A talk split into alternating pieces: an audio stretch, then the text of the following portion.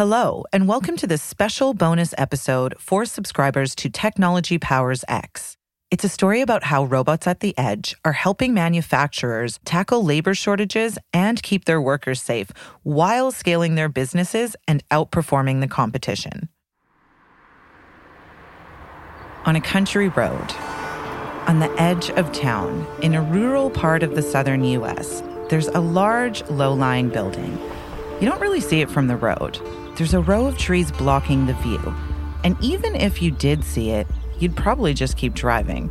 It's just another industrial facility, an assembly line churning out widgets or whatevers. Except it's not, because what's inside the factory is actually quite remarkable. What's being made here are engine components for commercial jets.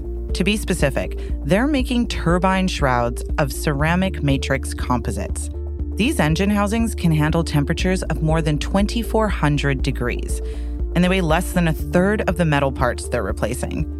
This single part is making flying 1.5% more fuel efficient. Multiply that by all the planes in the sky and all the miles they fly, and you're talking about saving millions of dollars in fuel costs and millions of tons of carbon emissions.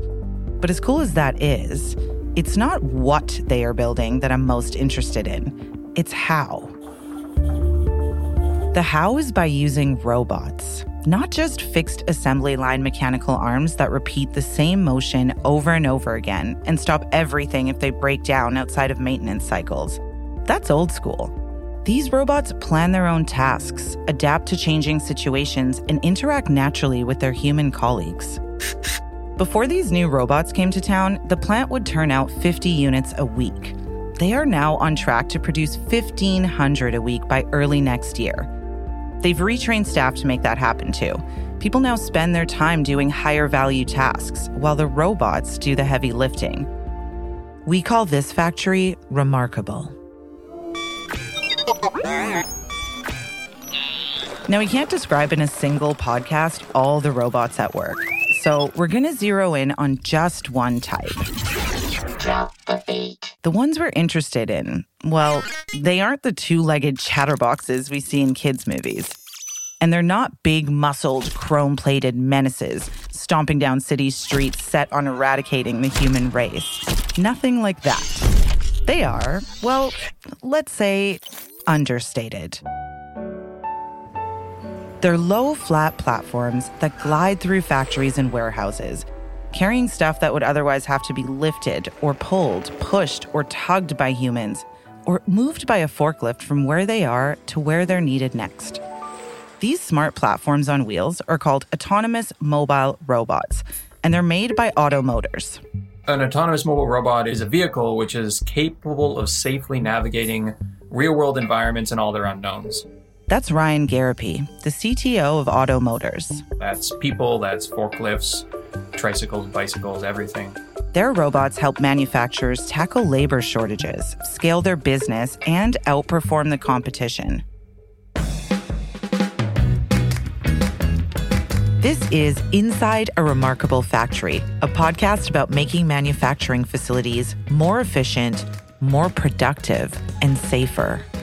This is the next great productivity revolution, and it's brought to you by Dell Technologies and Intel.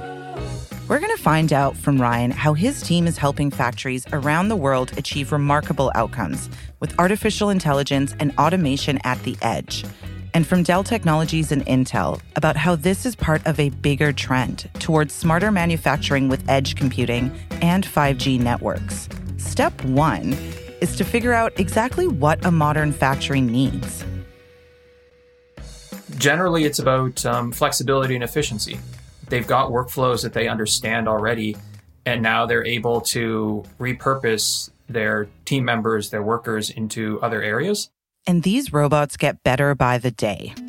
Previous generations of robots were, were limited. They didn't have freedom, for lack of a better term. They were constrained to follow a, a strip of tape on the ground, or they were robot arms stuck within a cage. But now you have these robots which are able to replan and move around people, move around forklifts, and make their own decisions in how this material moves around. And that's a completely different dynamic. Otto Motors robots use artificial intelligence, that's AI, and machine learning, that's ML, to adapt to their environment quietly, without fanfare. That's the sort of thing where, you know, AI and ML doesn't always have to be this like sexy big picture thing. If the robot sees that a dock that it traditionally thinks is in one position has actually moved over a foot or two feet because someone has done factory construction, you know, the robot will figure that out. This kind of flexible automation often yields big results. For example, a robot might learn to take a slightly longer route with less traffic so it can move faster. Sometimes it can just improve the robot's performance, you know, improve the robot's average speed 5%. 5% makes a difference, right? Like if you went to any automotive company and said, we can run your factory lines 5% faster for no additional operational costs, they would love you for it. But it's not just about speed. These robots have a growing capability to sense their surroundings. So now there's new potential to optimize anything the robots can see. That can be safety related, that can be process control related, that can be inventory control related. There's all sorts of potential here because now you have these immensely powerful edge computing devices that are actually moving around. All that adaptability is showing up on the bottom line. That has changed the way manufacturers view AMRs. The questions we were asked five years ago was Does it work? Is it safe? The questions we're asked now is How much does it cost for my application and how much money will it save me? These are very different questions.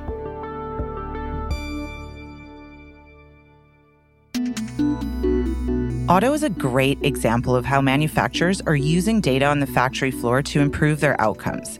In Otto's case, the analysis is done on board in the robot's brain, which has Intel based architecture inside.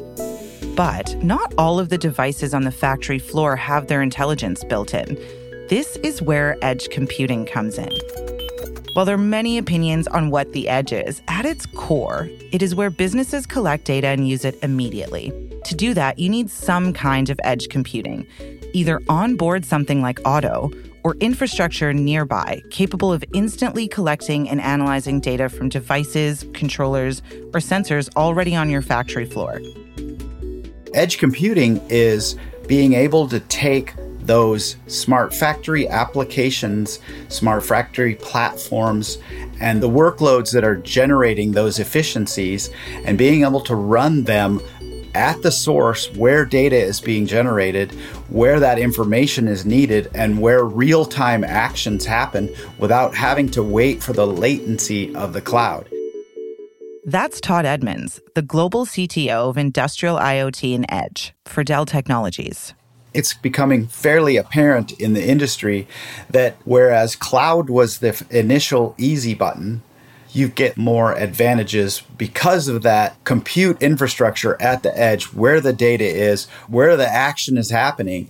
You have a lot less latency, a lot less problems with data sovereignty, a lot less security problems, and even a lot less cost by moving a lot of those workloads to the edge. So rather than collecting data, transmitting it, and storing it so you can analyze it somewhere else at a later date, you do the analysis in real time right at the edge. And because of that, the data and how much data and what types of data that you use at the edge are starting to explode too. That explosion of data is real. It leads to all sorts of issues. So, Todd has spent a lot of time figuring out where to put it. He's identified two ways that manufacturing customers are handling data at the edge. One is the typical data domain that everybody's been used to for so long spinning media or even solid state media hard drives that we all know and love in our laptops and our desktop computers. The second type that's starting to emerge is a much more enterprise grade, hybrid type cloud data that stores and runs enterprise applications, but also allows that access to that data from anywhere. Analyzing data at the edge is efficient, but you probably will still want to store it in some way. Some of that data has even greater value when it's combined with data from sources outside the factory. That's where the cloud storage, or the hybrid cloud storage solutions Todd is talking about, come into play. It's a no brainer that if you were building a factory from scratch, you would incorporate intelligence at the edge every way you could. I mean, that's the ideal scenario. The key is to make sure to think about the infrastructure and the architectures that are going to be inside the plant from day one to run all the applications and use cases that a customer may have today, but also make sure that it's a scalable enterprise grade infrastructure to be able to run the applications we haven't even thought about in the future. The best way to future proof your infrastructure is the use of a 5G network. That's a cue for Caroline Chan, Vice President and General Manager of Network Business Incubation at Intel. 5G is the current wireless standard, but unlike the previous generation LTE and 3G, 5G is designed for the ground up beyond the consumer space. It also enables many of the verticals and enterprises to conduct what we call digital transformation, such as bringing AR, VR to your factory floors, all the things that we wanted to do before, but now is being able to do this wirelessly. 5G brings increased bandwidth, but its most notable quality is the decrease in latency. That is enormously important in a manufacturing setting. For example, if you have a robotic arm that you want to very precisely cut through a sheet metal to do a very precise operation, it requires a low latency and high throughput type of uh, communication link. That's what 5G brings it to you. It brings you capacity, it brings you low latency, it brings you a very deterministic results. Earlier, Ryan from Otto Motors talked about being adaptable the idea that factories need to be able to change what they do and how they do it. A 5G environment brings that flexibility. For example, in a manufacturer, if today without 5G, they would likely probably have to rely on some Ethernet cables, but that means that you had to refactor your factory floor every time you're changing your manufacturing production line. But with 5G, you're able to do this wirelessly. It significantly reduces the cost and the time and also give you a much more finer knob that you can turn to adjust the capacity and the throughput to exactly what you wanted. But security, privacy, and data sovereignty concerns also come into play. And they all add up to the need for complete control over where your information is and who has access to it. Many times when you do things like uh, machine learning, you have tremendous amount of data. You don't want to send all of that to the cloud. So typically it's a, it's a, both a control and security issue that really meets your own business requirements. Speed, flexibility, and privacy are great. But the most important thing about 5G is that it allows you to dream big. 5G is a tool that can allow you to significantly make your factory floor a remarkable floor more than just an incremental improvement. It becomes a transformational effort I think en- enterprise implement 5G by in, in many ways. Number one thing is select the right partner. That might mean outsourcing the whole process to a telecommunications company. Or you can partner directly with Dell Technologies, which incorporates Intel technology and infrastructure that enables 5G networks. That's what the nice thing about 5G gives you the flexibility to adjust it based on your budget, your requirements. And we also seen a, a, a lot of these uh, uh, factory floors uh, either DIY or hybrid or completely outsource that to the operator.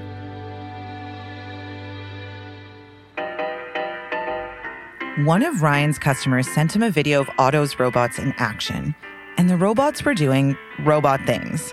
But what really made him smile is what he saw in the background. It's a facility where there's about 20 of our AMRs, and they're they're just moving boxes around. But the, the thing which is really compelling is that you don't see people rushing around pushing boxes. You see some maintenance staff walking around, but it's more casual. That you see them walk up to each other, you see them talk to each other, you see them go back to their tasks. there's not people like freakishly running up and down the aisles just to get stuff done. It seems a lot more pleasant. Incorporating robots into your process isn't a plug and play solution. It takes strategy. That's because the benefits of smart manufacturing don't come from making individual machines smarter, but from gaining continuous insights into and control over every part of the process, from the start of the supply chain to the end customer. If all you do is buy some robots and throw them in your factory, there's a risk of it becoming the science fair project. You bought a handful of robots and that was your thing, but they didn't actually provide any business goals because your team didn't know how to work with the robots. That's why Otto does more than just sell robots. So, what we also do, aside from the robots, is we provide fleet management systems, we provide a data pipeline, and we also provide applications engineering and simulations and you know digital twin functionality to ensure that these enterprises are, are getting more than a science fair project. One of the most promising things on the near horizon is that Otto's robots will soon be able to manage their own maintenance, making the factories they work in even more efficient.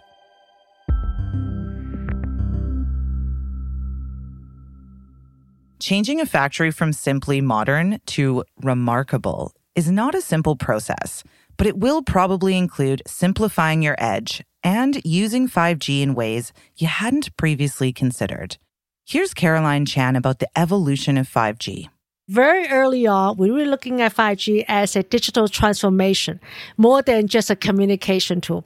So we set out to enable an ecosystem that is cloud native, that's virtualized. And because the Intel business has always been from the cloud and to the network and to the end devices like the IoT devices. So we understand the entire ecosystem you wanted to make it as consumable and easy to deploy as possible. So we really look at ourselves as the ecosystem enabler. The Intel Inside principle extended beyond what you typically see in a laptop, but into the 5G network. Intel Inside the 5G network. So that's how we see, see our role. And Todd Edmonds on how to simplify your edge. Dell can help with three main things. Number one, we have a phenomenal team of people across the globe who know this scalable enterprise grade infrastructure approach through and through to make sure that you build security from the beginning embedded from the ground up. No longer is security just something you can bolt on. It has to be embedded into the infrastructure and into the solutions from day one. Lastly, use your Dell representative to help you plan that scalability and manageability piece so that you can repeat that across the factory or across all the factories across the globe. It all adds up to improved efficiency, productivity, and safety. And those three things all contribute to the bottom line. I can't help but wonder as I watch a video of Otto cruising through a factory, its little turn signal lights blinking away, communicating in its own intuitive way, whether people become attached to their Ottos. We are really interested in the field of human robot interaction in general. There's just some interesting things like why do people name our robots but not name their own forklifts? Most of our customers name the robots. We do not ask them to name the robots um, we don't tell them that other people name their robots, but everyone ends up naming robots. Now, I don't know if they've named the robots at that aviation factory I talked about off the top, but just in case they haven't yet, let me suggest Charles, Amelia, and Chesley, as in Lindbergh, Earhart, and Sullenberger. To learn more about this episode, visit delltechnologies.com slash technologypowersx.